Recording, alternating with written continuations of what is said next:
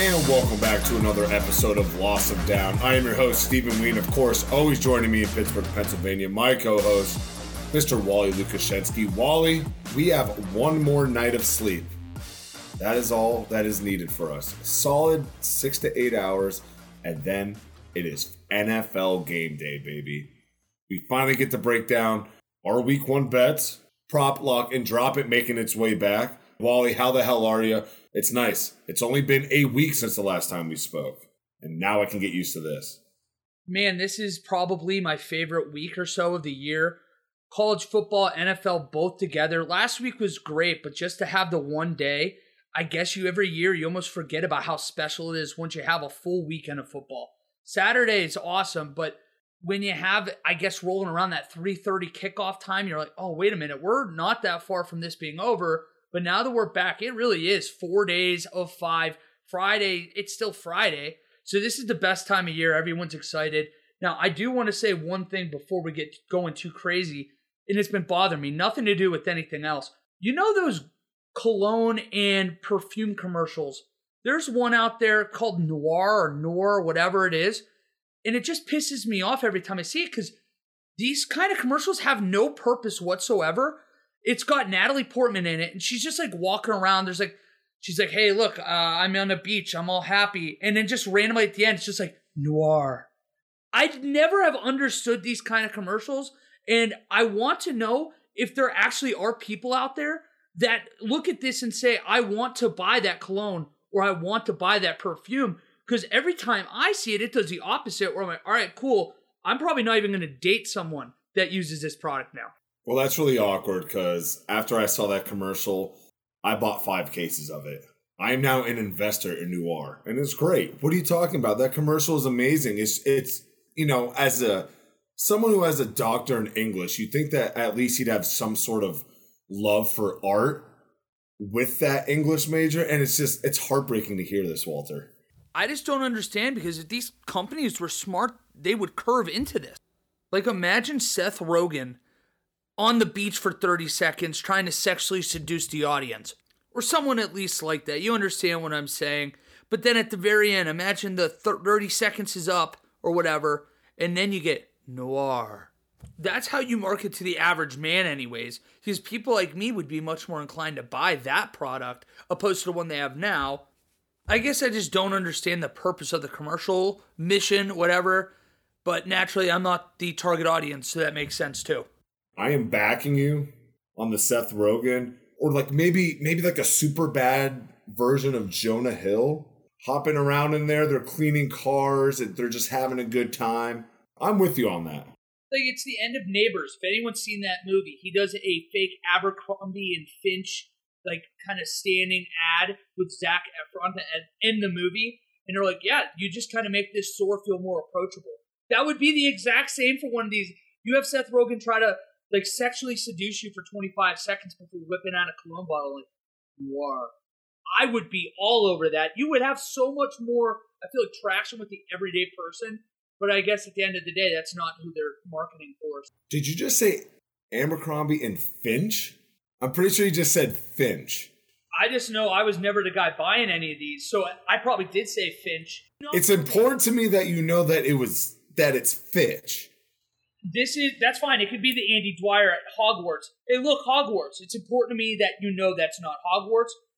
I'm Andy Dwyer. I'm just living in my own world. Abercrombie, Finch, Fitch, whatever you want it to be. It does not matter. It's as irrelevant now as it was five minutes ago for me.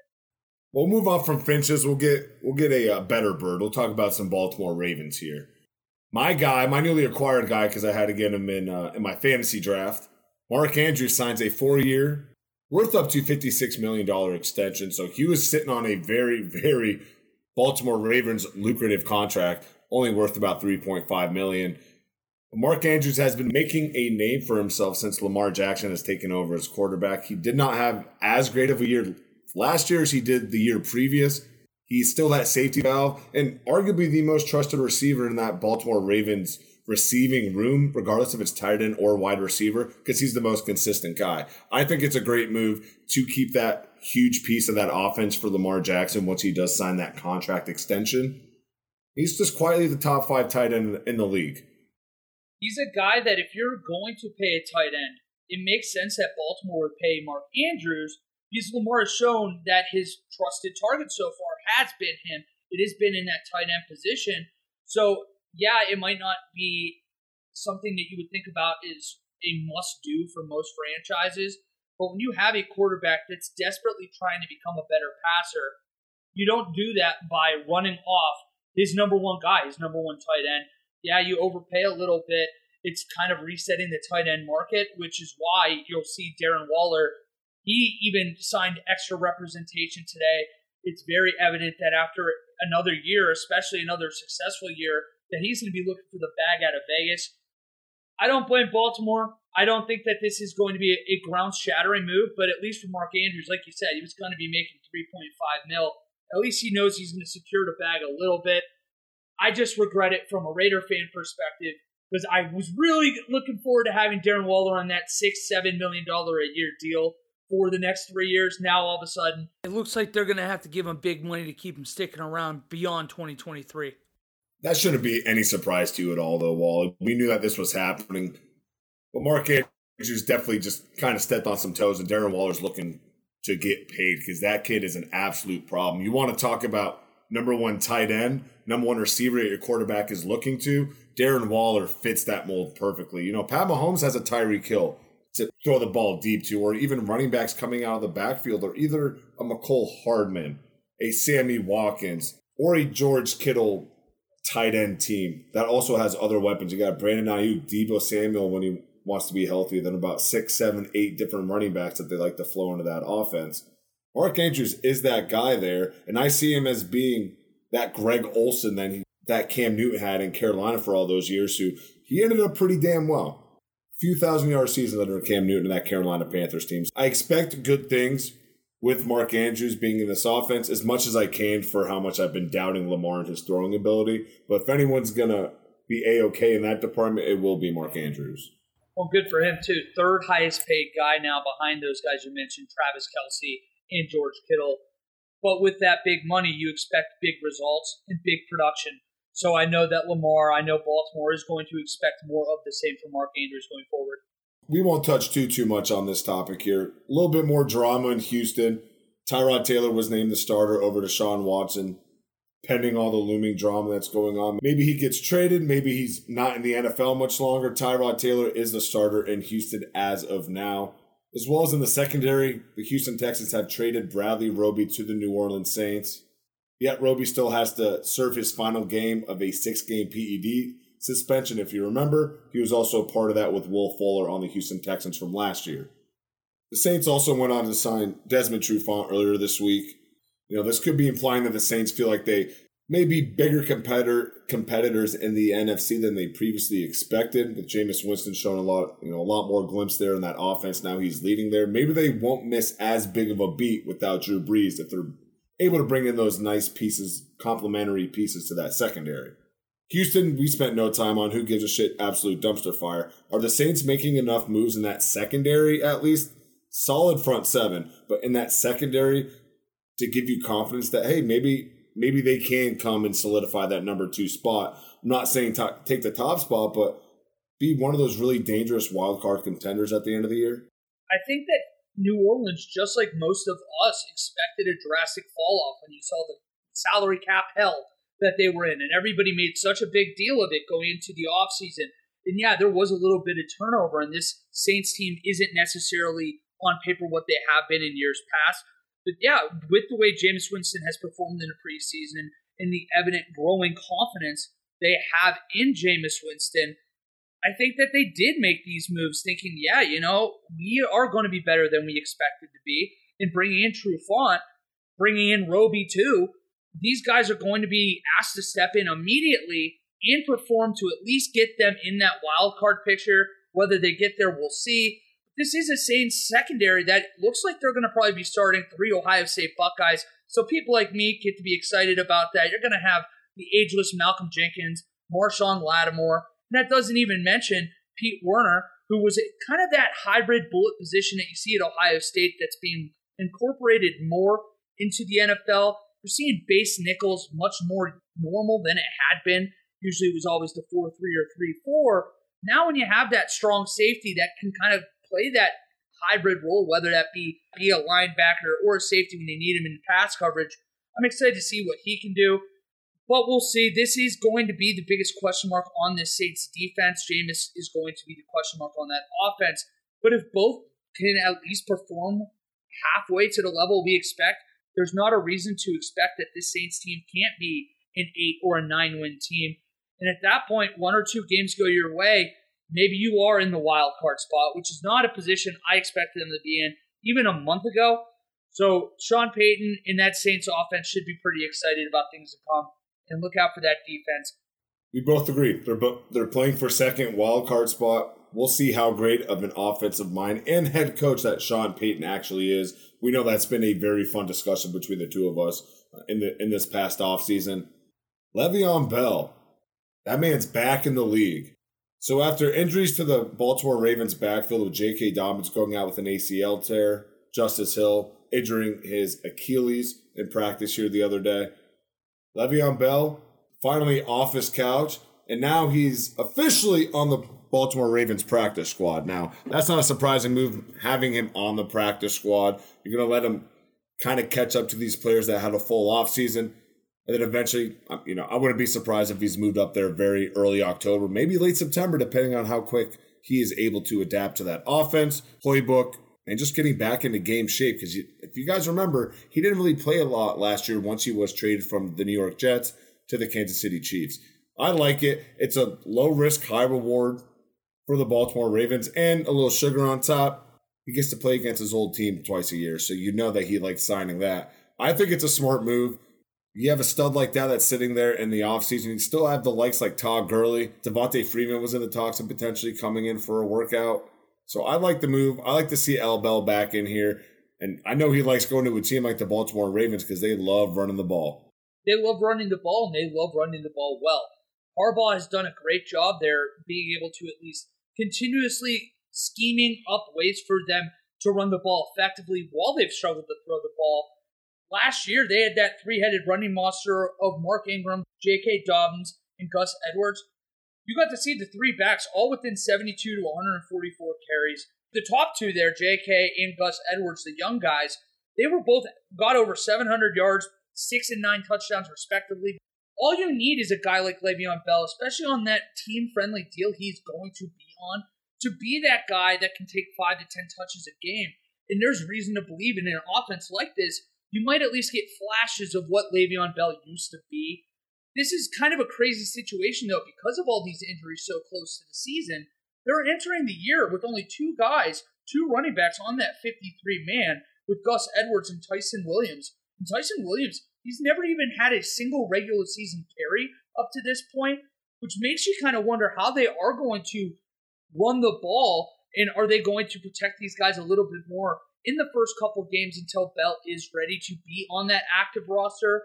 They start with the Raiders, which we'll get into, but that's a team that you would imagine should be at least an easier obstacle for Lamar to get some early season rapport with those wide receivers and in the passing game. That's going to be a focal point early on this year, especially for the Ravens. If they're able to keep Gus Edwards healthy, this offense I don't think will miss much of a beat. But let's say Edwards misses some time you're all of a sudden looking to an unproven back in this short period of time you're waiting for Le'Veon Bell. And I don't know how that's going to look. L. Bell can mesh really well in the passing offense out of the backfield. I think that he can do phenomenal. And that's just another safety valve for Lamar Jackson if he's not finding Mark Andrews wide in the open. With the luck the Ravens had, how could you not sign another running back or have at least another running back on the roster? And that's why I don't blame them for signing Le'Veon Bell. There's something in that room. You had two running backs go out with season-ending injuries, and 20 years ago, that means you were done playing in the in the league entirely. I don't like the mojo in that room. I like the addition. Let's keep it in the division where TJ Watt is having problems on getting a contract extension with the Pittsburgh Steelers. So TJ Watt back to pra- practice on Wednesday. Mike Tomlin believes that he's still on track to, to play the season opener against the Buffalo Bills, but the man just wants to get paid at the end of the day. He's made $9 million overall in his four year career. He's set to make $10 million right now with his fifth year option in place. But how could you not pay him? He's been nothing but disruptive, exactly what you're looking for as an edge rusher. He was a steal in the draft, now it looks like. Pay this man. Now, there are reports that are coming out that the Steelers are not looking for guaranteed money outside of the first year, and that potentially could stall or absolutely kill the contract talks between TJ and his agent and the Pittsburgh Steelers. I, this man should have been paid yesterday, especially after you just let Bud Dupree walk away. I don't know what the problem is here. This is just a franchise that's so stuck in its ways. They hate to pay players while they're under contract, and they believe they're in the right here, saying, hey, you are on your deal. We expect you to honor this deal. And that was great even 10 years ago, but the league is changing. Players are changing. And if you have a guy like TJ Watt, who, yeah, $9 million is a lot of money. And there's the first one of the regular year for us right there. $9 million is a lot of money, though. But to guys like TJ Watt, he is worth upwards of that $20 million extension. And I don't blame him for sitting out. We've seen plenty of guys now get injuries and then they never see that contract reflect what they deserve, what their abilities are. If he wants to sit out and make Earl money, Thomas.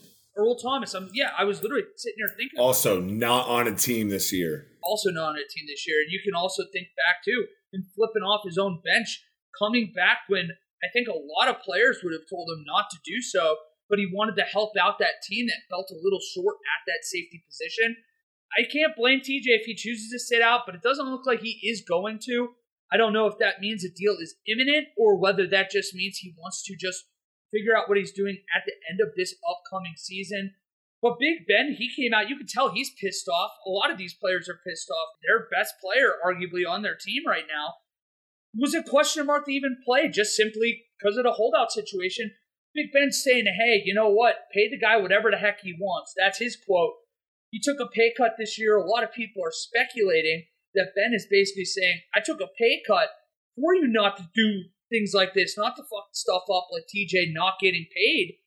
When in reality, how much of that is, you know what, you took a pay cut because that was the only way we were going to let you be our starting quarterback. But the moral of the story remains the same. The players in the locker room are supportive of their brother in arms here playing, supportive of their guy, TJ Watt, playing under a new contract. Steelers need to get over that old school way of thinking and pay him now. Otherwise, he might hold a grudge once he does have that contract go up and say, hey, you know what? You guys had your chance to pay me. I wanted to be a Pittsburgh Steeler forever.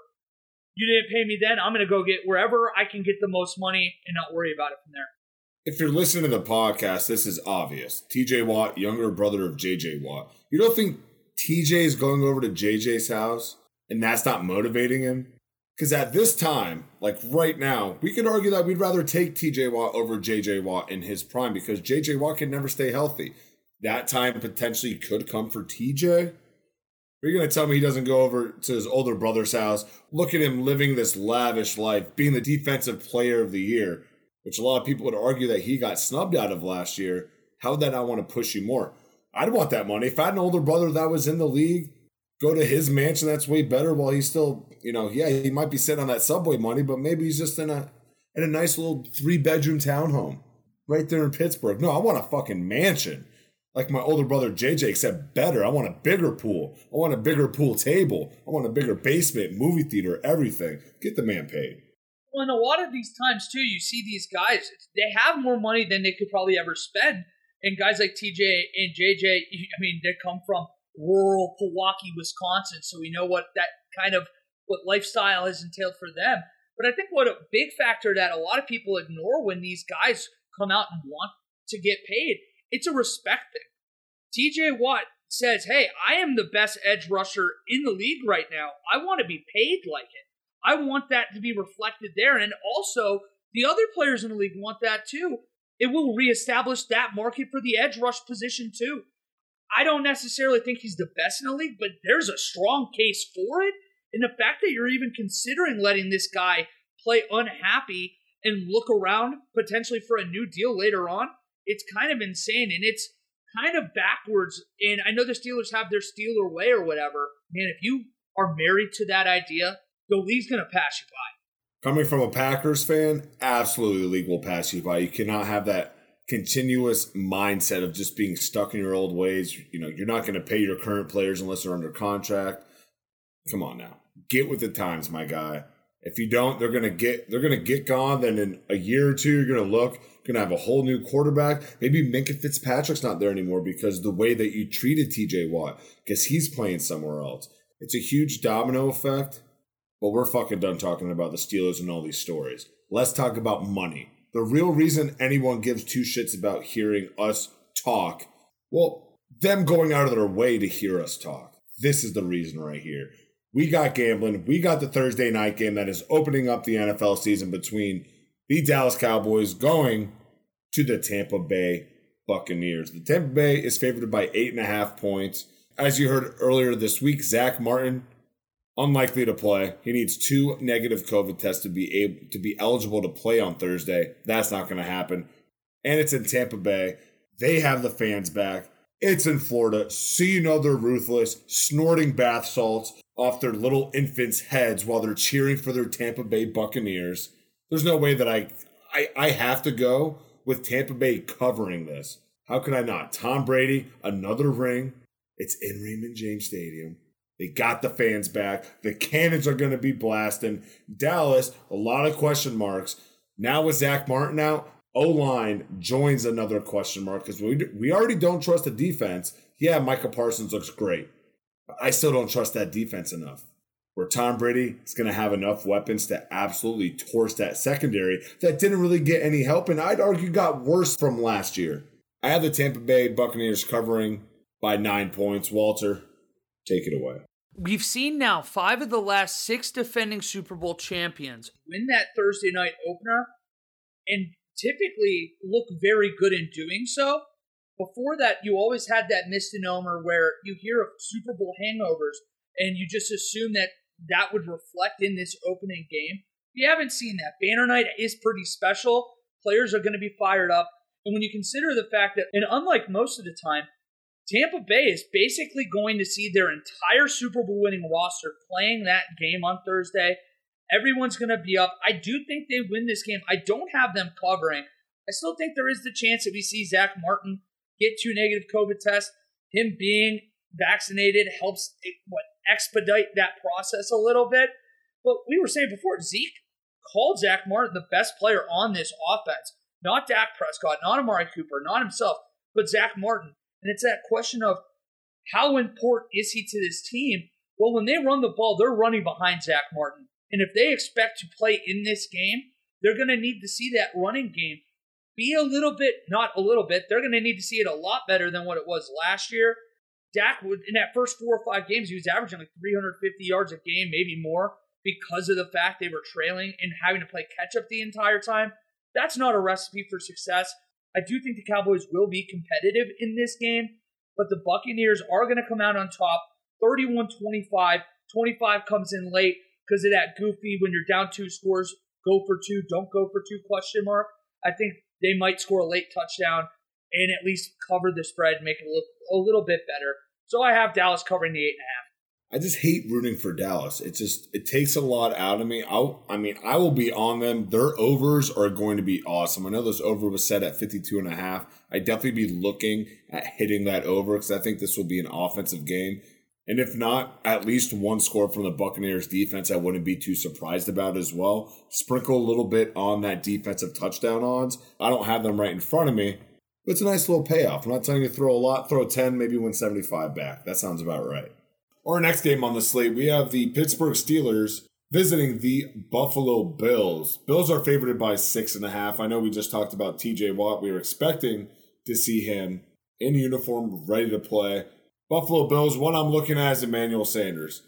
He's essentially just an older, smaller Stefon Diggs, and then he's just a bigger, faster Cole Beasley. So that offense is very one dimensional at the wide receiver position, but Emmanuel Sanders is still productive. So I'm interested to see how that weapon is going to mold and mesh with that Buffalo Bills offense.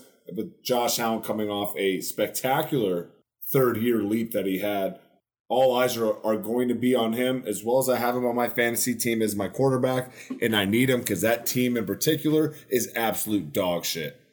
It's hard for me to pick for the Steelers on this game based on how they ended the season last year. I know there's still a lot of what we've talked about questions on the offensive line. They're very high on their on their rookies that are joining that line. Najee Harris in the backfield, everyone's very high on. I just need to see how Ben Roethlisberger is going to be. Yeah, he feels great, the best shape of his life, yada yada yada. How many times have we heard that about every single player that had an off year last year that they're in the best shape of their life this year?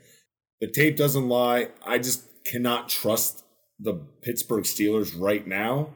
I got burned by that fire. It's going to take me a lot to regain that trust. I'm going to go with Buffalo opening up their season. Talk about having fans back in the stands.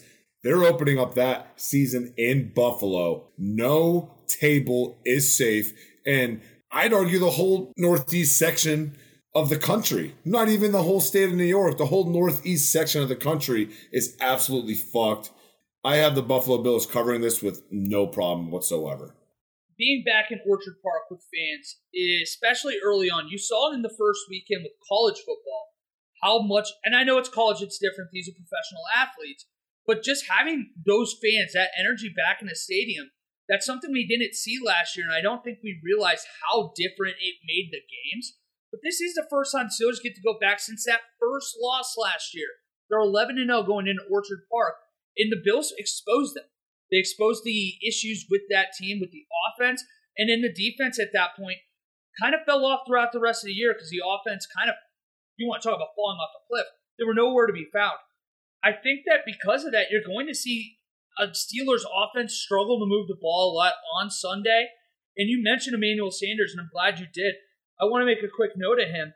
He's had a drastic fall off statistically over the last five years. A lot of that leads to is he falling off, or do we want to attribute that to the quarterbacks he's been playing with? Just to give you an idea, the quarterbacks he's played with in those five years. He had the ghost of Drew Brees last year. He had Jimmy Garoppolo in 2019. Case Keenum in all of 18. You have Trevor Siemian, Brock Osweiler, and Paxton Lynch in 2017, with Siemian again in 2016. I do think that he has lost a little bit of a step, but being with a guy like Josh Allen and having Cole Beasley and having Stefon Diggs there with him, you're going to see a bit of a resurgence. And I wouldn't be shocked at all if they made it a point to try to get him the ball, maybe get him a touchdown this weekend, make everybody feel at ease, feel comfortable in that offense. My other bet for you, though, is I do feel like Micah Hyde is going to get a pick. He only has four over his last three years. When he had five, I want to say in 2017. But I do think he gets back to those ball hawking ways this year. Buffalo's going to be winning a lot of games. Teams playing them are going to have to throw the ball a lot, especially in the second half. I think you're going to see those numbers go up a bit, and I do think he gets a pick this week. And the Buffalo Bills, no table safe, like you said. Bill Mafia have something to be excited about. They win this game 27 to 17 and cover that six and a half point spread by three points. I will say this is one of the games I will be betting a good amount of real life money on. I think the Bills are better, and I think that even had this been played at a neutral site, this is going to be a Bills team that wins by at least a touchdown. I'm comfortable putting a couple units, honestly, on the Bills to cover six and a half. Moving down to my home state of North Carolina, where the New York Jets are visiting the Carolina Panthers. This is a fun game. There's a bunch of dramatic pieces to this. You got Robert Saleh, the old defensive coordinator for that San Francisco 49ers defense here the past three years. Being a head coach for the first time in his career in his first game with Zach Wilson, you know, the number two pick, making his first NFL start as well. So they're they're both rookies coming in together. You always love to see that. Now on the other side, we have Sam Darnold, who is the starting quarterback for the Carolina Panthers. Spent the first couple years of his career in the New York uniform, so now he gets to play his old team in his first game away from New York. I love this. This will be a very fun game to watch. Now we really get to see how Zach Wilson's hype is going to go in the first 60 minutes of his NFL career.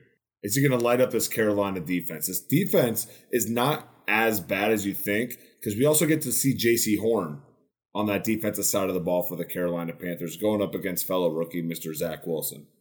With that wide receiver room in New York, you got Jamison Crowder, We'll see if he's able to play. There's COVID reasons, but the addition of Corey Davis, Keelan Cole, and drafting Elijah Moore, that's where all, if not most, the eyes will be on if you're looking for the New York Jets.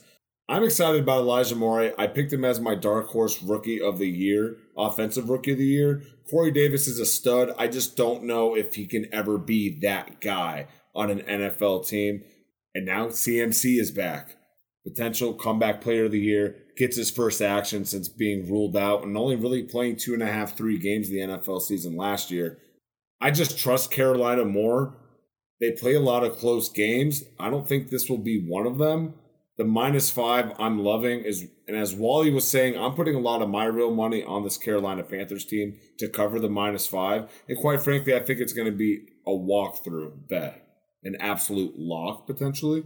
Yeah, you called this a fun game. I would probably call it more of an intriguing game, purely on the storylines going into it.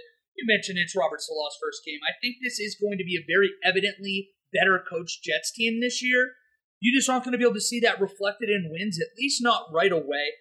I'm fired up. You heard me on the previous show a few weeks ago. The left side of this line is something that I'm really going to be focused on just because you also you already had Mekhi Becton, who's quickly emerging as one of the premier tackles in the game of football. But you have Elijah Vera-Tucker that's going to be lining up next to him, and I have high hopes for him too. And if he does look good, that left side of the line, you might be looking at it being solidified for a long period of time this is what you want to do when you have a rookie quarterback. You really want to protect him, and that looks like the left side of the line that should really give him a lot of time, and I guess too also give you a side of the ball that feel a little bit more comfortable running behind. Now, one of the things that stood out to me is that three rookies are going to be starting likely on this New York Jets defense, two of which are linebackers who were drafted as safeties in day three of the NFL draft this year. You had and Sherwood and Hamsah Nasirildeen. I hope it said that Nasirildeen. We'll find out eventually, I hope. But yeah, those are a fifth and a sixth round pick from Auburn and Florida State, respectively. Tough opening matchup when you have to worry about CMC. These guys immediately get thrown to the Wolves. You're going to be looking at CMC out of the backfield, unlike what a lot of backs can do. The guy is special. He could be a slot receiver if he wanted to be. That's how good he is route running. And then you also have to worry about him on the ground. It's a very difficult first assignment. I think that's going to be the thing that's going to really push Carolina over the edge, help them win this game by nine. I have Carolina winning this game 30 to 21. But if I am a Jets fan, realize that this is going to be a long rebuild. This was a team that looked very bad. It should have been the team drafting number one overall last year had it not been for a couple weird games late in the year last year. But don't panic. The Jets are going to be okay. At least this is one of those times a year, if you are a Jets fan, just hope to see a little bit of growth out of Zach Wilson, see a little bit of chemistry with those wide receivers.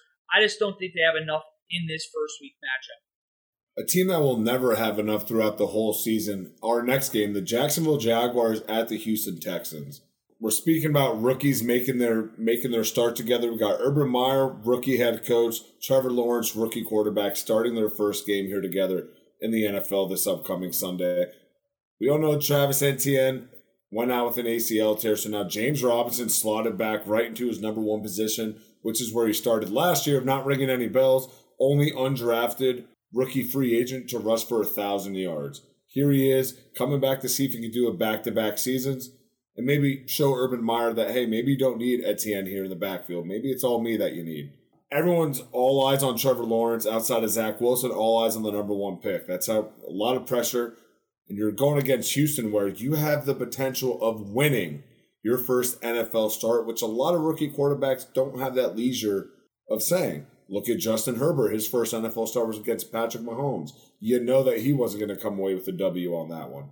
Like we already touched on a little bit earlier, Tyrod Taylor is named the starter ahead of Deshaun Watson, who seems to seemingly go nowhere, and he will be off the Houston Texans here sooner rather than later. There's a lot of talent on this Texans roster. It just happens to be 2021, not 2018, 2017. If it was the NFL, fucking watch out. But it's 2021. This is an absolute joke. I have no confidence in what Houston could do at all. I don't want to spend too much time on this. I have Trevor Lawrence and Urban Meyer winning their first NFL game here together. Jacksonville is favored by three points. I see no problem. When you are a road favorite, that should tell you all you need to know about the Houston Texans. Jacksonville minus three. Hell, I take Jacksonville minus six if I had to. The biggest concern, and I think thing that I'll be watching for most in this game early in the year, especially for Jacksonville, is is Urban Meyer actually going to adjust his play calling? Because we have not seen that so far. Even in preseason, it was kind of very vanilla. And that's okay. We're expecting not to see a lot in preseason, but we have to see it now once the regular season comes on. I don't know if I believe that he's going to be able to take that step. Now, this might feel very reminiscent of last year's opener when the Jaguars beat the Colts before deciding not to win a game the rest of the year. I think Jacksonville does win this game in large part due to the ineptitude of Houston. But don't expect the Jaguars to be rocking the win total. I can't remember if it was three and a half, four and a half, just because of this game. Mostly, this is a reflection on what Houston is. You talk about if this was 2018. I mean, look at that running back room. We talked about how the Ravens have two running backs on their active roster. These guys have five, and four of them are recognizable names. They're just not what they used to be. You had Mark Ingram, Phillip Lindsay, David Johnson, Rex Burkhead. Who's going to be the guy that takes the large number of those snaps, reps there at back? Other guy that I want to bring up, and I feel bad for, Laremy Tunsil. He's going to pull his best Joe Thomas impression for at least the foreseeable future being on dumpster fire team after dumpster fire team as one of the premier left tackles in the game, you feel bad for the guy because there's not really much to be looking forward to on this team.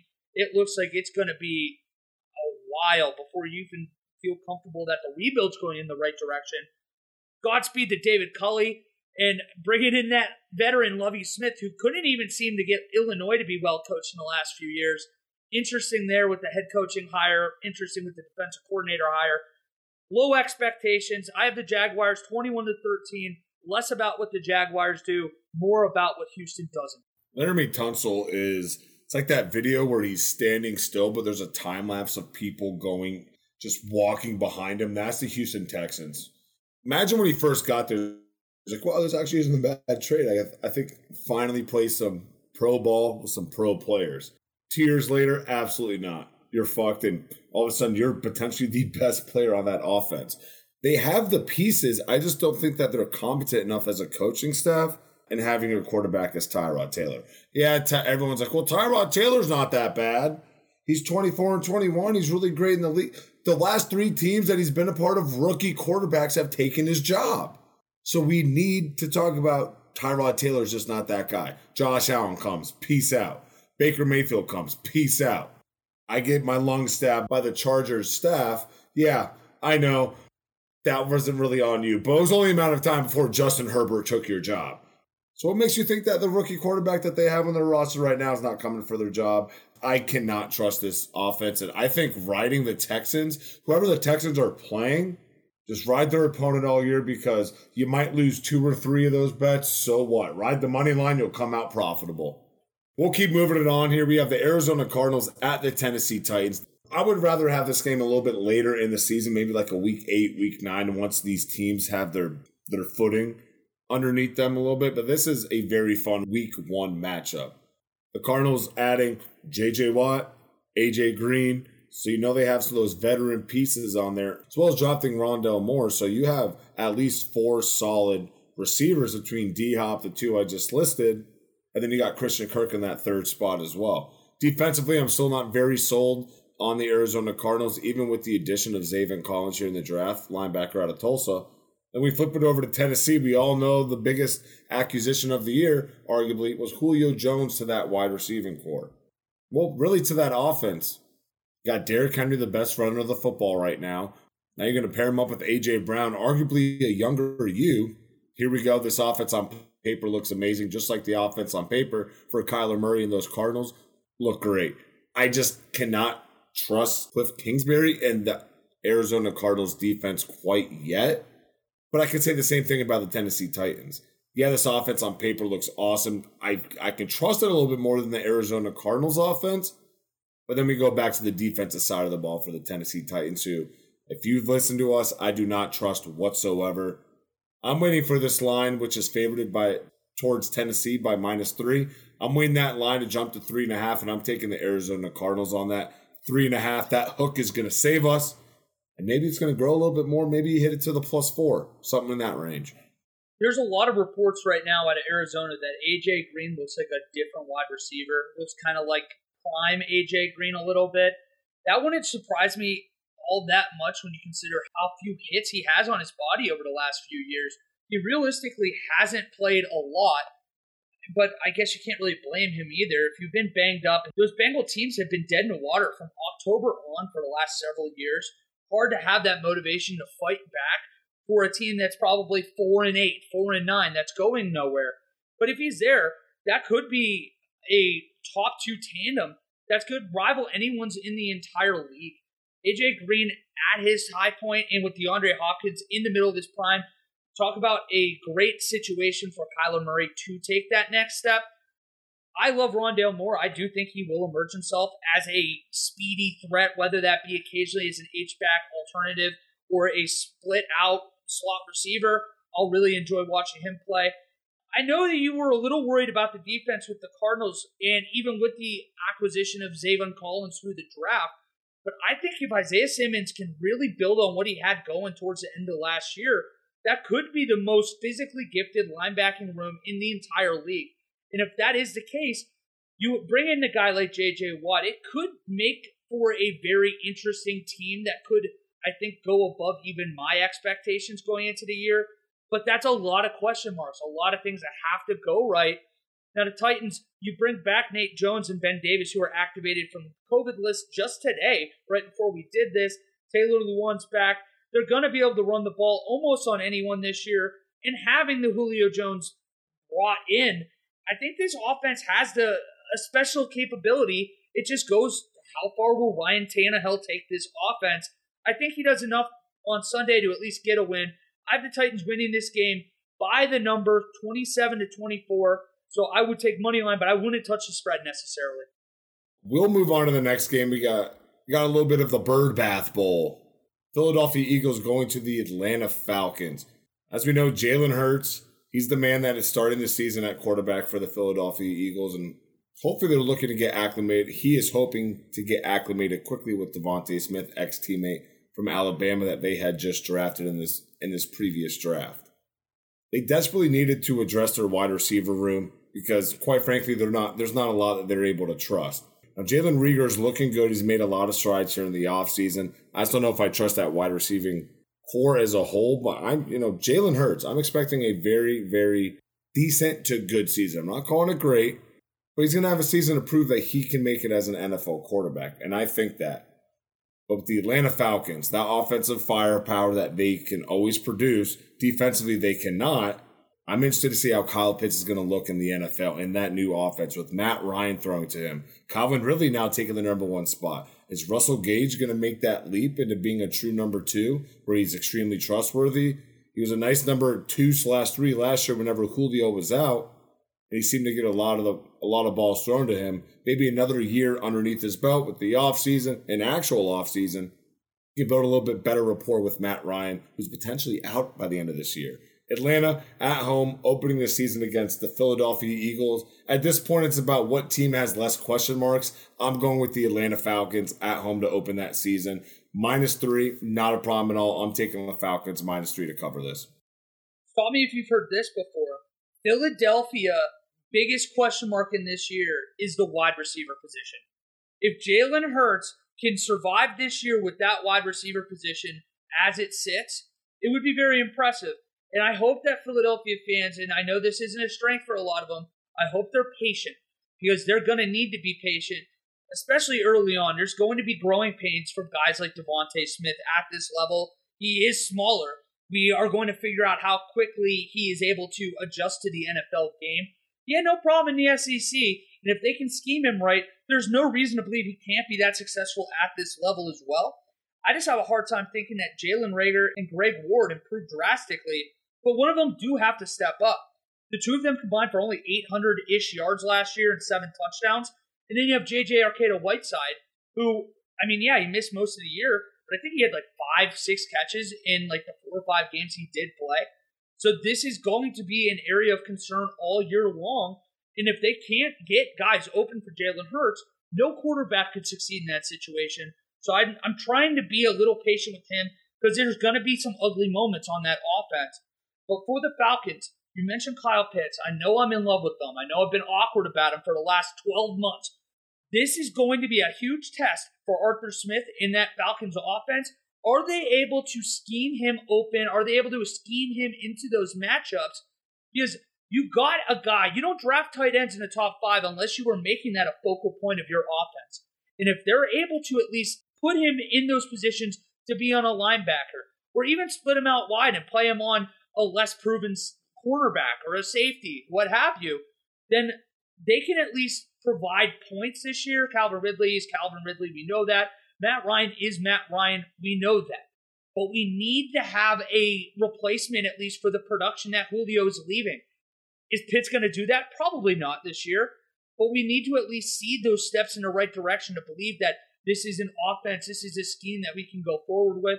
I do think Kyle Pitts makes an immediate impact. He's going to have a big rookie year. I do think they get it done. I don't like taking them to cover in this game. I was really, I couldn't bet this game if you made me to. I could see either one of these teams actually coming out on top. I do have the Falcons winning a nail biter 26 to 24, but I think this is one of the games on Sunday that we really don't have a large idea of what to expect. These are two teams that have a million question marks, a lot more than answers right now. And I think this will at least be the first step to answer some of those. But I do have the Falcons winning by two on Sunday. Two teams that already have their answers for the face and the franchise. Los Angeles Chargers traveling to the Washington football team. You know, respectively talking about Justin Herbert, yeah boy, Chase Young. Chargers are a team I'm very high on. Very high on Justin Herbert this year. Like you guys have heard me say, I have him as my dark horse MVP candidate, and he's the only one I have money on to win the MVP this year, you know, at my own personal bookie. The Chargers can finally break through this year. They add additions to their O line like All Pro center Corey Linsley, drafting Rashawn Slater in this previous draft. They answered a lot of most of their question marks outside of is Derwin James finally going to be healthy? Is Chris Harris going to mesh well with that secondary with a fully healthy Derwin James?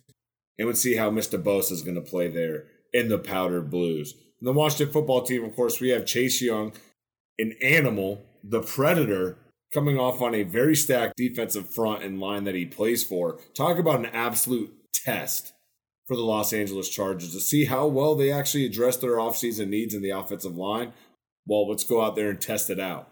The Chargers traveling to the West Coast, that always raises eyebrows for me. I don't like the West Coast teams traveling or the East Coast teams traveling to the West. I feel like there's always some sort of favorite t- towards that home team. Right now, Chargers are only favored by a point. This could be a pick 'em. It was a pick 'em at one point. I wouldn't be surprised if, if it fell back to that.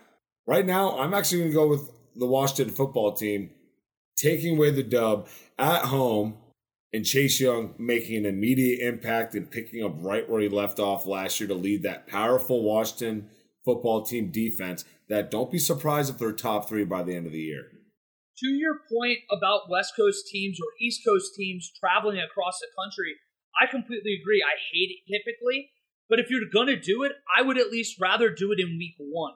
While you're still fresh, while you guys are still high on life, excited, you got all those nerves. They're still football players. They still get the butterflies for these games, and I am excited to see what they do. I wanted to pick Washington really bad. You guys understand that I've been really high on them for the last two years large part due to that defense, due to what Ron Rivera, Jack Del Rio have done. And that front seven is just disgusting. It is a great test to open it up against a very good offensive line with those veterans, former Packers too, in Bulaga and Linsley, like you said. This is a game for both teams where I feel like both are a little thin at wide receiver. So if they do get any injuries throughout the year, that could be a real issue moving forward. But as they sit right now, I really like, especially on the Washington side, bringing in Curtis Samuel, help out with Scary Terry and Adam Humphries.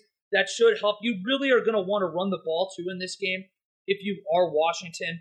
You're able to establish the run and at least try in this game to stay in the driver's seat. You're going to help Ryan Fitzpatrick a lot. But this is not a team that's built to come from behind. No team wants to play from behind. But Washington, I feel like, is in a real tough spot with it at some point Fitzpatrick's going to hit that wall. He's going to hit that age. He's not Tom Brady. I don't know if this is the year. Maybe I'm a year or two early, but I want to see Washington, I guess, do it for about a month before I really saddle the horse to this team. I do have the Chargers winning this game. I think this is the year they finally break through, maybe avoid a little bit of the injury bugs that have seemed to plague them for 15, 20 years. Chargers win this game 21 to 17. Baby Blue is back. We'll keep on the turn of the West Coast, traveling at least to the Midwest, not all the way to the East Coast. The San Francisco 49ers open up their season as seven and a half point favorites against the dreaded Detroit Lions. Watch out for your kneecaps, Niners, because if you're pushing down these Lions players, which I'm assuming you will do a lot of, just watch out for those kneecaps. Get double padded. Just just thank me later. Jimmy G seems to be the clear starter, with obviously Trey Lance being involved in some offensive packages. So there's a lot of uncertainty heading into what this offense is going to look like. One thing to not be uncertain about that at the end of the day, it's led by Kyle Shanahan, so they're they are going to be causing some problems in the NFL this year. It's just a it's just a new little twist. The Niners gaining back a lot of their defensive starters last year that went out to injury. Solomon Thomas, Nick Bosa being the two main people out of there. Obviously, losing key contributors like Richard Sherman, a couple other people in that defense as well. But once again, once you have Kyle Shanahan leading that team as your head coach, it doesn't really matter who you have out there because he'll he'll keep your team competitive. Seven and a half. I feel like this is one of the games that I will be betting a lot of real money on. I don't trust the Lions outside of what I think that their offensive line actually, don't be surprised if they're not a top 10 offensive line. Outside of that, they won't be top 20 in anything. I just don't trust Dan Campbell to have his players ready quite yet against that San Francisco team that's going to be more ready, more hungry than this Lions team coming for kneecaps. Seven and a half, I feel like that's an easy cover. If it drops down to seven, hell yeah, give me the option of taking home money or just getting it back because they didn't hit. With Jimmy G seemingly starting this season as the starting quarterback for the San Francisco 49ers, I think you're going to see a different style offense that it might morph into as the year goes on. If you're operating like myself under the assumption that Trey Lance eventually gets in, I think it's going to change, kind of grow where they're able to throw a little bit more. At the starting point of this year, I think you're going to see Kyle Shanahan scheme up a lot of that zone running game that you've seen and grown accustomed to out there in the Bay Area for a couple of years now. Get Jimmy G moving on the play action a little bit, make some easy throws. It's not going to be breaking the wheel by any means. Now, I don't know what it is, but the Lions, I feel like to start the year, even in their bad years, for whatever reason, they cover spreads. Last year, I can't remember. I think it was the Vikings. You had the D'Andre Swift drop touchdown pass that would have beat a heavily favored, or at least I think it was like a favored similar to this. I want to say seven and a half or so. But he dropped the ball. Hopefully, he doesn't drop the ball this week for him. But you're going to have, like you said, a decent offensive line there. They're going to have to hope to God that that's going to help this running game get going because I don't know who Jared Goff's going to throw the ball to. TJ Hockenson's a solid tight end, but he's not that receiving threat that you see across the league, at least at that elite level. Beyond him, man, Tyrell Williams, he's hardly been able to stay on the field for the last few years. Raiders legend and all. He's missing six to ten games, it feels like, I want to say over the last three years, if my memory serves me right. And he's a vertical threat when he's on the field. He's not even a guy that's going to do a lot of that dirty work inside. And beyond him, I mean, these are the kind of names you're going to be looking and expecting Goff to find. Kalif Raymond, Tom Kennedy, Quintez Cephus. It's not going to happen. This is going to be a team that really struggles to score points this year. And I think only is going to rival Houston in possibly Jacksonville for a top spot. I do think Detroit covers, so I wouldn't bet that. But if you want easy money, the money line here, it's, it's free. I want to say it's minus 360 as it sits. 49ers win this game 27 20. Little bit ugly. No one's happy, I guess, if you're a San Francisco 49ers fan after this. You're going to hear the noise, the when are we going to move to Trey Lance? I'd hold your horses. It's not going to be like Chicago where I think their hand might get forced earlier in the year. I think you see Trey Lance, but it might be October, it might be November before we get there. 49ers win 27 to 20. Well, let's keep it going now. The Seattle Seahawks are three point favorites traveling to Indianapolis.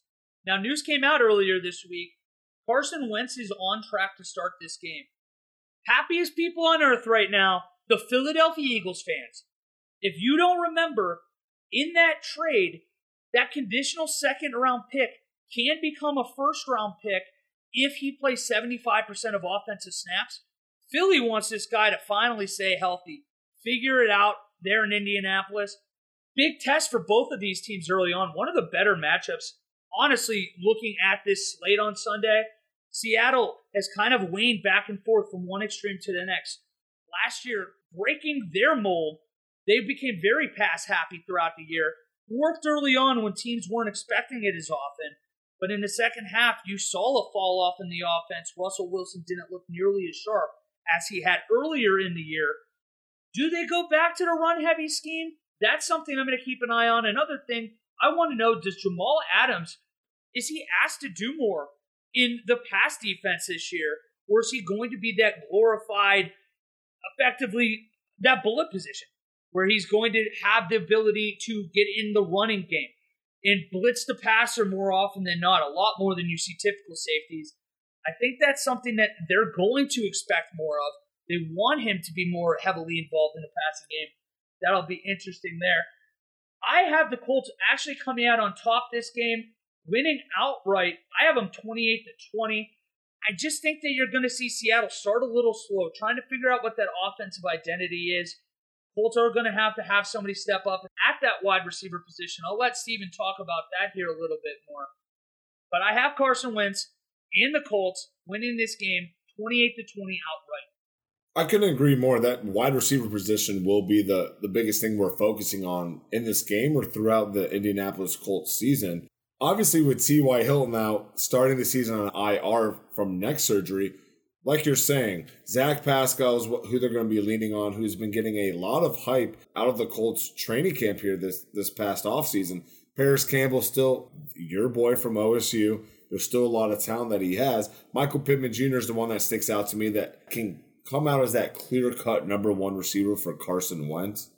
But we're not even talking about the running game that they have. You have Jonathan Taylor coming off a great rookie season. You have Nyheim Hines that is an absolute stud as your as your backup. And in the passing game, that Jonathan Taylor is honestly let's be real, that's his that's his negative suit. That's something that he struggles with. And then worst case scenario, you can fall back on on a Marlon Mack, who can be your third string guy who was a stud and he was the answer before he got hurt and they ended up drafting Jonathan Taylor. Then he got hurt. And now the rest is history. Love the O line, love the defense. I'm such an old school guy when it comes to that. The O line, if your if your lines are good between the O and the D line and the defense in general, I'm very high on you. This Colts team was a top 10 defense here last year. I did not see them taking any steps back. The Seattle team always they're either going to come out so hot or so cold, but when they're hot, it's against weaker opponents. When they're cold, it's against opponents like this. I'm with you on this, Wally. I'm taking in I'm taking the Indianapolis Colts plus three. Hopefully that rises up a little bit as a home dog against the visiting Seattle Seahawks because they will have a lot of questions to answer. This wide receiving core will prove that in their in Seattle secondary. One struggling secondary to the next, the Minnesota Vikings are visiting the Cincinnati Bengals, where they are three point favorites as a road opponent. The offense is full, of studs. You have Dalvin Cook in your backfield. You have Adam Thielen and Justin Jefferson coming off as the best wide receiver in the rookie class as of first year. Again, I feel like we're saying this a lot, but the defense is where we're going to be focused on and how developmental this Minnesota Vikings team can be. Yeah, they added Patrick Peterson, Bashaud Breeland, and Xavier Woods. Harrison Smith is your leading safety. The man just got paid 64 mil over the last four years. Yet he is 32 and aging. We'll see if he actually makes it during that, or this is just his last time to get the bag, get injured, and get the fuck out of there. Joe Burrow getting ready to start his first game since tearing his ACL here last year. To be frank with you, there's not a lot I can look at here. I'm going to go with the offensive prowess right now, and I'm going to go with the Minnesota Vikings because the Cincinnati Bengals offense, there's a lot to look at. Yes, they're young and up and coming with Tee Higgins, Ja'Marr Chase, who they just drafted. Can Tyler Boyd finally make that leap and just be a dominant player in that offense? Could Joe Mixon stay healthy? That offensive line is atrocious. Wouldn't be surprised if they're bottom five in the league and Joe Burrow goes out with another injury this year. I will not trust them early on. I have to trust them throughout the duration of the season to gamble on the Cincinnati Bengals For now, I'm going to go with my NFC North foe, the Minnesota Vikings, to cover the three point spread in Cincinnati. Most of what I'm going to say is going to be echoing you. You did a good job there on this preview, where the secondary here for the Vikings and the pass rush, pass rush needs to be addressed too, where that was the worst pass rush in the NFL last year. And at least if you're a Bengals fan, it's kind of a nice way to dip your toe in the water, rooting for Joe Burrow to stay healthy, hoping that offensive line can hold up. Because this pass rush really hasn't gotten much better. Defense, secondary, like you said, it's kind of old. It's kind of a lot of it names you would recognize, but not necessarily anymore for a good thing. These are guys that are well beyond their prime. Even Harrison Smith, who you just mentioned, signing the new deal. You mentioned he's 32. Who knows if he actually plays out this contract? They paid Patrick Peterson, I want to say $10 million a year off top of my head. That's a lot of money for, I guess, an aging secondary. I think both teams, in theory, should be able to throw the ball on one another in this game. I am really high on Joe Burrow still, and I do expect to see him look good on Sunday. I call this one a little bit of an upset. I have the Bengals winning by three, 24 to 21, but I don't think either one of these teams are going to be making too much noise come around November and December. I think that there are just too many holes on both sides of the ball for both of them. Bengals offensive line outside of Jonah Williams and Riley Reiff. I mean, good luck even telling me those guys' names. Those that interior line. You you got guys like Michael Jordan. You traded guys like Billy Price looking at a lot of new faces there with not a lot of time to gel in that offense. I hope for their sake they can protect Joe Burrow. When he looked good last year, we saw that promise, that potential of what he could be. It's just a matter of now, does he have the longevity? I hope so. Bengals win this game 24 to 21, but kind of an ugly game. Not a game I feel like if you're not a fan of one of these two teams, you're going to be seeing on red zone a lot. A lot of broken plays, a lot of just kind of meh out there. I love Mike Zimmer, but I think that this might be his last hurrah or getting close to it. His whole thing's defense, and if the defense is falling off this hard and hasn't seemingly gotten any better, at what point do you have to move on to a younger guy? So Bengals do come out on top by three. We'll continue on this defensive hype train where we have the Miami Dolphins starting their season in New England against the Mac Jones rookie quarterback led Patriots against his former teammate Tua Tagovailoa. So New England actually opens up as a three point favorite. Love to see this. It's a lot of speculation of the Deshaun Watson rumors of him getting traded. The Miami Dolphins listing their five team captains, Tua not being one of them. Wondering if Tua is actually the answer, only about nine games in. And then we got Mac Jones on the other side. Never thought we'd see the day where Bill Belichick would be starting a rookie quarterback. But man, these are going to be two top notch defenses going at it. New England returning a, a, couple of their starters from last year, Dont'a Hightower being one of them. Unfortunately, Stephon Gilmore is starting the season on the PUP list, which means that he will A, physically unable to perform list, B, you're, you're only eligible to return when it's post week six. Yes, you have JC Jackson there. And I can't wait to see how this defense is going to look with the veterans like Kyle Van Noy making his way back from the aforementioned Miami Dolphins. That is a hell of a team to play against it as a rookie quarterback in Mac Jones. Thankfully, it is in your building in Gillette Stadium. Again, the fans are back, and that is how he gets to start his career. And I think that he's going to start his career with a fat L. I'm going to go with the Miami Dolphins plus three divisional matchup you got the Patriots aspect of it of Brian Flores going back to Gillette once again, playing against a rookie quarterback. I'm taking Miami and the points here at plus three. Hopefully that's going to grow a little bit, a little bit bigger, so I have the hook to ride on in case it is a field goal game. I feel like that's easy money. I was with you. I even have it on our rundown. You can see it right now. I have Dolphins 20 to 17. I have completely flipped. No idea. Spur of the moment right now. Just talking about Brian Flores, talking about that team, when you consider the fact that Bill Belichick doesn't lose to assistant coaches very often, I think that I'm going to go with more of the same. I think it's going to just be an inverse score. I think I'm going to take New England 20 to 17 here. Mac Jones in his first start at home. You have the greatest receiver in the history of football, Nelson Agholor, he's going to be throwing to. So you can probably expect 200 yards there, a couple bones, a couple touchdowns, no problem. But joking aside, I think that this defense is going to be so much better with those guys coming back. When you lose guys like Dont'a Hightower to the COVID year, I think that his impact was lost a little on fans, and it's going to be very quickly remembered. I think that the Patriots are going to stifle Tua. I think they're they're going to really struggle to move the ball. And outside of Jaylen Waddle, who we're really hoping, if you're a Dolphins fan, can get it going early. I mean, you have DeVante Parker, Mack Hollins, Jakeem Grant, Preston Williams, Albert Wilson. There's not a ton here that you're like, oh my gosh, why isn't Tua succeeding? If these are the guys you're throwing to each week, we have to hope Jaylen Waddle isn't a guy that turns out to be a bust or have a year like Henry Ruggs in his first year. We need to see an immediate impact. Yeah, Will Fuller being back's gonna be massive, but it's not this week. And because of that, I think you're gonna see Miami much more like we saw them in the second half of last season, struggling to score points. New England's going to do enough offensively to get the win. Give Mac Jones time. He's going to at least be serviceable. I don't know if I'm as high on a lot of the people saying, oh my gosh, we got Brady 2.0 up there. Obviously, that's ridiculously high what expectations. That's not going to be where he's at. I'm just saying, I think he's going to be a solid quarterback that can at least keep them in the mix come December. But I went against my initial pick. I'm saying Patriots win this game 20 to 17, so nobody covers. It's a push. You're fucking boring, man. You want no one to have fun. Now, this is oh, that's the negative thing about you. Well, outside of you having your doctorate in English, I think that's the worst thing about you. The Cleveland Browns are visiting the Kansas City Chiefs in a divisional round rematch of last year. As you remember, Pat Mahomes went out with an injury. Cleveland was not able to take advantage of that. And Chad Henne comes back to haunt all Ohioans' dreams by picking up a fourth down with his legs.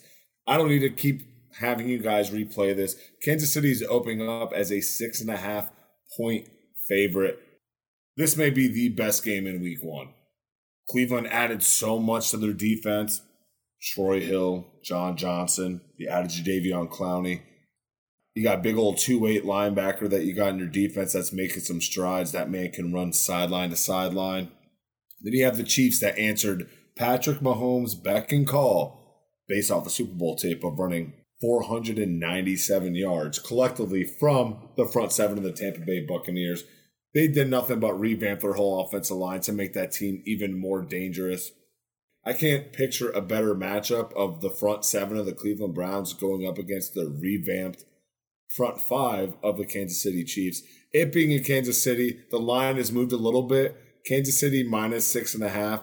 I'm going to take that. And that's not disrespect to the Browns. If this was seven or seven and a half, I'm taking the Browns.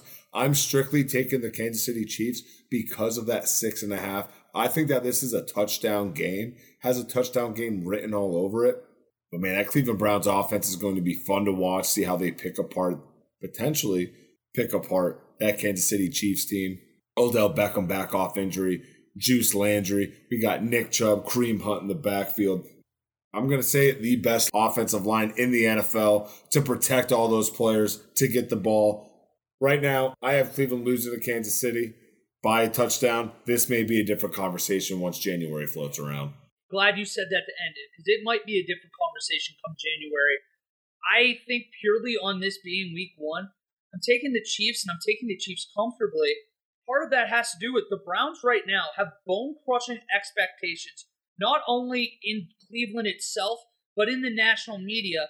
And that's sometimes really hard early in the year to handle those expectations and not let the pressure get to you not to mention, we talk about Buffalo all the time. We talk about Cleveland all the time, how great their fans are. I think a lot of people, for whatever reason, sleep on how great Chiefs Kingdom is what they want to call themselves, how great that fan base is. Arrowhead is going to be rocking. It's going to feel like a playoff game. I think even with them starting two rookie offensive linemen, you are going to see at least a little bit of an improvement there when you factor in Orlando Brown and Joe Thuney being on that offensive line on the left side. I think the Chiefs are going to score early and often, but this is more of a Browns. It's going to take time. You don't just basically revamp the secondary and expect them to just click overnight. It's going to take a little while. I just ask Browns fans not to panic. If they do lose this game and lose this game comfortably to the Chiefs, This is just a, a little hiccup in the road. You'll be there at the end of the year. And like you said, when they play at Arrowhead again come January, I think there's a very realistic chance. That I might even be taking the Browns outright. It's just not there yet. I'm not ready to do it. I think that the Browns offense starts a little slow. They'll be better come week two. But just with the expectation, you got a raucous crowd again. It's going to be a little slow. I know this is a ridiculously low total for the Browns, but I, I don't know. It, it's just for right now, weird things happen week one. I do think the Chiefs come out on top 34 to 20, covered a six and a half pretty easily. It's one of the games I'm actually going to be betting on heavily, just as high as those expectations are for the Browns. It's weird. It's almost like the expectations for the Chiefs have been high for so long that now they kind of have a little bit of gimme room, I guess, with the public. The expectation's great. And if it starts being poor for a long time, then we'll start questioning them. But they get to play a little stress free right now because God forbid the Chiefs even come out one and two to start the year. Offense looks terrible. We're all going to have that in the back of our head where we have the faith in Patrick Mahomes. We're going to have the faith in Tyreek Hill, Travis Kelce, Clyde Edwards, Helaire. I just don't think it happens. They're so good. There's a reason why the expectations are where they're at. The Chiefs win big. I'm comfortable with that. Something that we also forgot to mention Andy Reid is the best coach in September. Any Andy Reid team, Chiefs, Eagles, they come out hot in September, and this is their this is their revenge tour this year. Why would they not want to come out hot and flash out their all their new toys on the offensive line? Remind you why Travis Kelce was in that conversation last year is potentially the best pass catcher period in the league last year. Not even receiver, pass catching. And then Tyreek Hill has to remind people because people have just been dogging him. The Denver Broncos open up as two and a half point favorites in New York at MetLife against the New York football giants. This is a fun matchup. This is a game that I'm going to have in one of our later segments here and a little bit later in the episode. Patrick Surtain making his NFL debut, rookie cornerback that was taken here in the first round for the Denver Broncos. And as Wally put it so elegantly on our rundown here, we finally get to see how horrible this Giants offensive line is against a recovering and potential comeback player of the year in Von Miller. You have Bradley Chubb there, Patrick Surtain in there at your rookie quarterback position. Can't forget about Justin Simmons, arguably the best safety in the NFL who just got paid in this offseason going up against a revamped wide receiving room in the New York Giants. You know that they added Kenny Golladay. You drafted a Kadarius Toney, the likes of Sterling Shepard, Darius Slayton, and you can't forget about Evan Engram in there, who they also added in the in the tight end room. Yeah, I know you're thinking about Kelvin Benjamin. Unfortunately, it's not him. It was Kyle Rudolph from the Minnesota Vikings. So there is a lot of pass catching options, and you can't even forget about Saquon is coming back healthy. None of that fucking matters if your offensive line cannot play. The Denver Broncos have the clear favorite in the line in the defensive offensive line matchup here. That might be a little bit of foreshadowing into what I'm going to be leading into at the end of the episode. The Broncos at minus two and a half in here. I have no problem taking this. That's money. That's a game I will actually have a lot of money on. I'm going to start with the Denver Broncos here. They remind me a lot of what Washington was last year where they had a very good fringe elite defense that because of the offense, people don't fully appreciate how good they are. And they had Dwayne Haskins, RIP, love my guy, wherever, it doesn't matter. He held back that team. I think you're going to be in a similar spot where they are going to be asking Teddy Bridgewater not to hold this team back. Bring back Sutton. The wide receiver room looks good.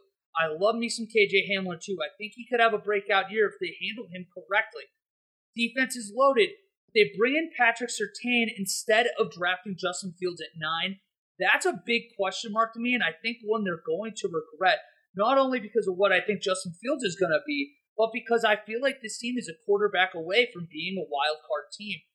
Right now, because of that division they play in, it's not like what Washington went through last year, where Washington got the benefit of the doubt of playing in the weakest division in football. The AFC West might be the deepest beyond the Broncos. They might see five or six losses there. I think that Teddy Bridgewater holds them back, and they're going to have to figure that out.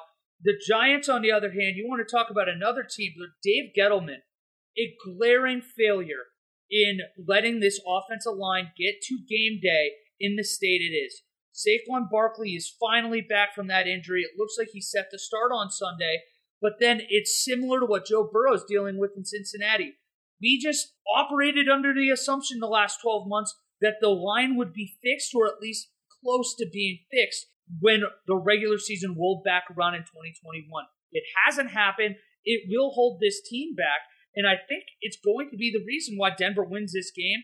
That defense against that offensive line, I think it's going to make Daniel Jones look bad all day. The Broncos, it should be worse than this. I put 24 to 20. As I'm sitting here, it kind of feels more of a 24 to 14 kind of game. But regardless, the Broncos win on the road, cover the two and a half point spread. Broncos, man, if I'm a fan of them, they're going to end up with like seven, eight wins and really, really upset with themselves for letting the quarterback situation get to where it is. Wally, you had you had that loaded up in the chamber. I mean, I think you I think you've had great breakdowns for all games, but you were just coming at the quarterback's neck.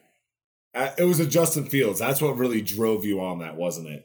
I well, plus the fact that everybody's telling me that the Broncos are going to be better than the Raiders this year, when I don't know where they just magically got that much better. So yeah, not to mention it's it's a division rival. You know what it's like where everybody thinks the Bears are going to be really good and it pisses you off. That's kind of where I'm at with the Broncos. It's funny. I think the Broncos and the Raiders like would whatever the Broncos are good at is what the Raiders are going to suck at, and then vice versa. So that's where it's going to be really funny because at the end of the day, they're both going to be the same exact team in different portions of the game. But you said it best. It leads to the quarterback play. You have to be stupid, and there's only about a handful of guys, if that, it would take for me to choose over Derek Carr to lead a team. So understandable, but yeah, whatever. We'll get to your we'll get to your Monday night game here. We'll kick it to your boys game. We got the Green Bay Packers opening up as four point favorites against the New Orleans Saints.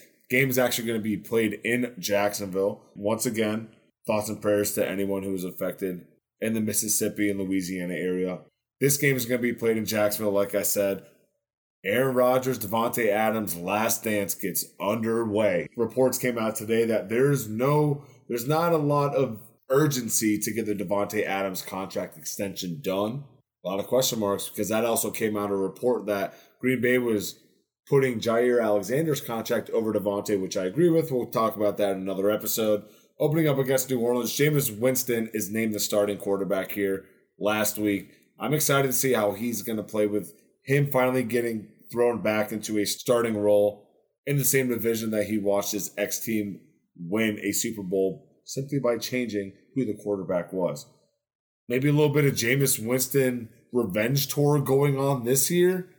I don't think it's going to start against Green Bay. Green Bay has Davante Adams coming back with the additions of Randall Cobb slotted back in into that offense. Aaron Jones being re-signed. A lot of question marks with their offensive line who we've been talking about. David Bakhtiari is starting this season on the PUP list from the torn ACL that he sustained here last December. So we have Elgton Jenkins going. Outside of that, Josh Myers, rookie, your boy out of Ohio State, making his first NFL start at the center position.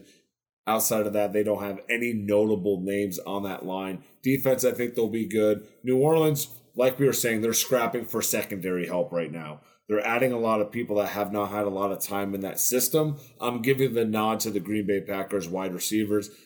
Outside of it being Davante, that is your number one. You know he's going to eat. Jameis Winston, hell of a first start back in the NFL. You have the second best cornerback in the league that you have to go against. With an offense that does not have Michael Thomas, Alvin Kamara will still thrive but it's going to come down to the secondary New Orleans, which you know I have to give the nod to again to the Green Bay offense and their wide receivers. I have Green Bay covering this game, not a problem, at least by a touchdown, coming away with the victory and starting off the last dance for Aaron Rodgers with the dub in 2021. I think this is going to be the highest scoring game of the week.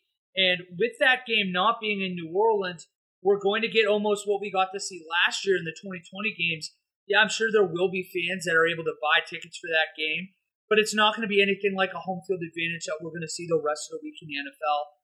The Saints secondary we mentioned at the top of the show is going to be something that they are going to have to learn on the fly. You brought in Desmond Trufant. Bradley Roby's not going to be able to play yet because he has to serve that last game of suspension. I do think Rodgers and Davante Adams have a big game. I think they're going to be able to score early and often against this Saints team. The Saints are going to be able to put up points in their own right purely on what that offense is built on. Jameis is a sink or swim kind of guy. I think you are going to see the points there. Hopefully, for his sake, you can see that growth in not turning the ball over. I think that's going to be a focal point this entire year for Sean Payton in that offense. I do have the Packers win this game 38 to 27. I think this is going to be the start of a very productive offensive year for the Packers, and it's going to put a lot of pressure on that front office to make something magical happen. But if it is the last dance, they get off under a good start here at the very least. Will unfortunately keep this in the division. The Chicago Bears are traveling out west to the Los Angeles Rams, where the Rams are seven and a half point favorites to open up the first Sunday night game of the NFL season. We get the first look of how shitty the offensive line of the Chicago Bears are. Is Andy Dalton really the answer? And do we actually really feel confident that he should have been the starter right from the get go? And of course, we get to see the first look at SoFi Stadium, an absolute gorgeous, gorgeous venue. The next great venue in the NFL, one of many to come. I feel like they're contracts for a positional player. Every time you get an NFL stadium, the next one has to be bigger, better, and more expensive. Matt Stafford, we finally get to see behind that LA Rams offensive line and commanding that offense, the most competent player to play that position in St. Louis or Los Angeles in quite some time. There's a lot of hype around it. Love seeing him out of my division, but of course, his first game out of the division is against a similar defensive foe. We'll see how Khalil Mack in that defense is going to look. I know there was a lot of stories coming out that Khalil's getting back to his natural way of just being able to rush the quarterback instead of playing a little bit of that inside linebacker aspect to his game. He's going to get back to his true passion in making left left and right tackles and quarterbacks' lives miserable. Think their defense is going to be way better than they were last year. They were still a top 15 defense last year. That's just not Chicago's style of being outside of, quite frankly, the top seven or eight. They make that stride back into that top tier defense. I just don't have enough confidence again in the offensive line and what that offense in general can do. Outside of Allen Robinson, and I would give it to David Montgomery, he just has no one blocking for him. Right now, I can't trust this offense. I'm going with the LA Rams covering easily that seven and a half points. And if that under is flirting with 45, I would I'd be taking that under as well. This offense for the Bears is going to be an abomination to start the year. And that's the worst possible place you could be in if you're in this organization or if you are Justin Fields because this fan base is going to be clamoring to get Justin Fields in the game. Andy Dalton doesn't have a shot with this kind of offense. I hope for the Bears' sake that they kind of or at least patient and let Justin Fields come in when they feel at least that it makes sense. If they want to make the playoffs, that's going to be early in the season. Because, man, you're right. The Rams minus seven and a half kind of feels like robbery right now. It is in SoFi. It is new. That's great. But watching even the one preseason game where the Raiders played the Rams, and I know the Raiders have a fan base in LA from the history there, but the Raiders overtook that stadium. We've seen this time and time again at, at that what small little soccer stadium. I can't remember what it's called now. The last few years, the Chargers and the Rams have had their fan base overrun, whether that be at that soccer stadium for the Chargers or the Coliseum for the Rams. LA hasn't really come back and fully adopted these teams. Bears fans, they're fanatical too. You know that there's going to be a shit ton of them there. I'm worried for the Rams. I'm worried for the Chargers that this is going to turn into a destination venue for teams where fans travel to see their team because of how cool this stadium is. And if that's the case, you're going to lose a lot of that home field. Won't matter in this game, at least. The Rams are going to hit the ground running with Matthew Stafford. They're going to score 28 ish points, even against a good Bears defense, purely because they're not going to be able to stay on side. They're not going to be able to keep the offense on the field in their own right. I hope that Andy Dalton can at least look presentable because otherwise, you know, when they get back to Soldier Field, you're going to get the boo birds. You're going to have the Justin Fields chance. It's going to get ugly until they make the switch. But I have the Rams covering 28 to 23. Just let Justin Fields start. You're at most with Andy Dalton are shooting for third place in the NFC North. just start Justin Fields. Just get ahead of the curve. I get it. You don't want to put your foot in your mouth because you, you drafted Andy Dalton. Shit kind of fell to you, and you're like, you know what? We're out here. We're going to take that chance and draft this quarterback. So he kind of fell into your lap in a sense. But come on, just cut Andy Dalton loose and then let Justin Fields start. But all in due time. I'm okay with letting Justin Fields sit out the first two games so Green Bay can get a nice head start, win the division. Then the division's up for grabs for the next for the next decade, 20 years once Aaron Rodgers is gone. We're gonna finally finish with your team, the Vegas Raiders, where they are hosting. This just seems perfect. The first game with fans allowed in the Black Star, a Monday night game against who none other than the Baltimore Ravens. That purple and black going up going up against each other, that's going to be a visually aesthetic pleasing game to say the least. I don't know if I don't know if you agree with your doctrine of English, Wally, but I think I did pretty well there. Baltimore is opening up as four and a half point favorites as the visiting team. As we mentioned with the running back problems that the Baltimore Ravens have been having, they're leaning to Gus Edwards here on what seems to be a very revamped front line, defensive line for your Vegas Raiders here, Wally. That's hell of a matchup. You know, we're talking about how that Browns D line is going up against that revamped Chiefs O line, or how the first game for the Chargers, what seems to be revamped offensive line, they're going up against the Washington football team's D line. This is fun. The number one rated rushing team last year going up against what seems to be a revamped defensive line for your Vegas Raiders. Know that they added Yannick Ngakoue. I'll let you kind of start deep diving and start having an orgasm on about your team here shortly. Four and a half seems like a lot for me. I'm not going to sit here and tell you I'm I'm I'm sold on the Raiders, take them their money line, but that's a lot of points. I'm not saying they're not going to win either, but that's a lot of points for your first game Monday night, traveling team with the injuries that you've had, with everything that's going on and, and all those question marks surrounding the offense for the Baltimore Ravens. I just find the Raiders as the more fun team right now. I'm taking the plus four and a half. Derek Carr's going to come out firing. Darren Waller's going to go against that tough Ravens D. I'm going to lean towards your boys, though. If you followed us the last year, you know that I am not a biased Raider fan. I joke a lot. I, I talk like Raiders Super Bowl but I imagine most of you were able to pick up that there's a lot of tongue in cheek in that. I actually have the Raiders winning this game, and I'll tell you why. First of all, this is the first game back, which makes this feel like the real opener for Allegiant Stadium. We saw how gorgeous it was last year, but having 65, 70,000 screaming Halloween characters, you know how that black hole is. I think it's going to be a very tough environment to play, and when you factor in what we talked about earlier, the Ravens are going to be leaning on Gus Edwards, leaning on Ty'Son Williams. I don't know if that's going to be enough to get it done. There are a lot of rumors out there, a lot of beat writers saying the Raiders defense looks a lot better. That wouldn't be hard. The Raiders defense was so bad last year. We're talking historically inept over the course of the last five years. It's amazing we're talking about Derek Carr as often as we always seem to do when the Raiders defense is bottom five of the league year in and year out. When you want to throw on the Raiders, you throw on the Raiders. That's going to be that what the unmovable, well, what's the expression, Steven? Help me out. The immovable object versus whatever. You know what I'm trying to get at, anyways. What, the unstoppable force goes up against an immovable object? Exactly. That's what this is where it comes with the Raiders passing defense versus the Ravens passing offense in reverse. They're so bad. Which one's going to actually come out on top this day?